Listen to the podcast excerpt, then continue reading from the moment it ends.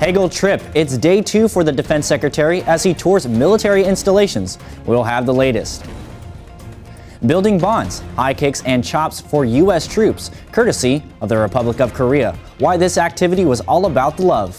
And soldier surprise. A magician pulls off a huge trick on one unsuspecting military family.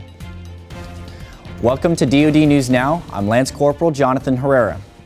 Defense Secretary Chuck Hagel is visiting Eglin Air Force Base today, the second stop of a two day visit to three military installations. The Secretary left the Pentagon yesterday for Naval Submarine Base Kings Bay, Georgia. After today's visit to Eglin in Florida, he will then head to Fort Rucker, Alabama.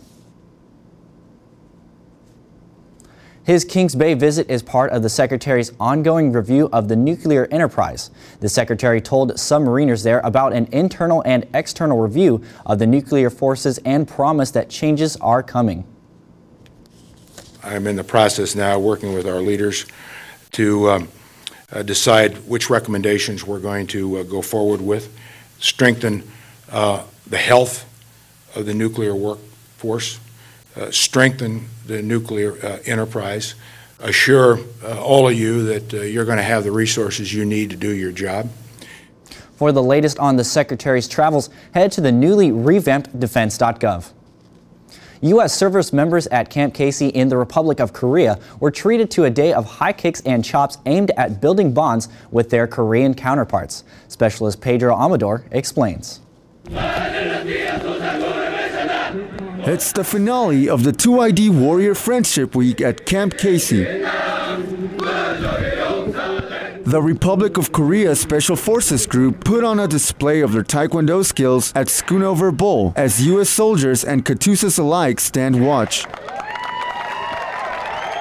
Oh, it was great. It was great to see the guys out there, you know, doing their thing. They all look very talented, so, I mean, not much more you can say about that. Martial arts are cool no matter where you go. Soldiers like PFC Badal get a chance to learn the Korean traditional martial art while stationed in Korea. So I'm up to white belt.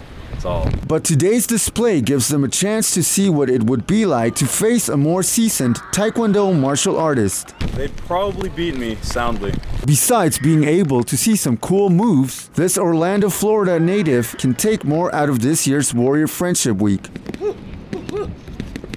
I hope to gain a better appreciation for why I came here to Korea. You know, working with the Katusas, uh, realizing that they're not just our military allies; they're they're friends. You know, we should uh, we should care about each other on another level. Specialist Pedro Amador, Camp Casey, Korea. A Connecticut soldier surprised his family after more than a year downrange. Major Timothy Christensen's two children thought he was still serving downrange.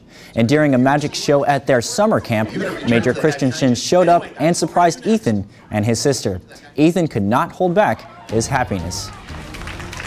Coming up at 9:30 Eastern, the Senate Armed Services Committee will hold a nominational hearing for Admiral William Gortney to be Commander United States Northern Command and Commander Northern American Aerospace Defense Command, and General John Campbell to the grade of General and to be Commander International Security Assistance Force and Commander United States Forces Afghanistan, and Lieutenant General Joseph Votel to be General and Commander United States Special Operations Command. Then at 11:30 Eastern, Defense Secretary Hagel holds a troop event at Eglin Air Force Base, Florida. Be sure to check out the DoD Facebook page and watch for us also on Twitter. I'm Lance Corporal Jonathan Herrera. Keep it right here for all the latest in DoD news.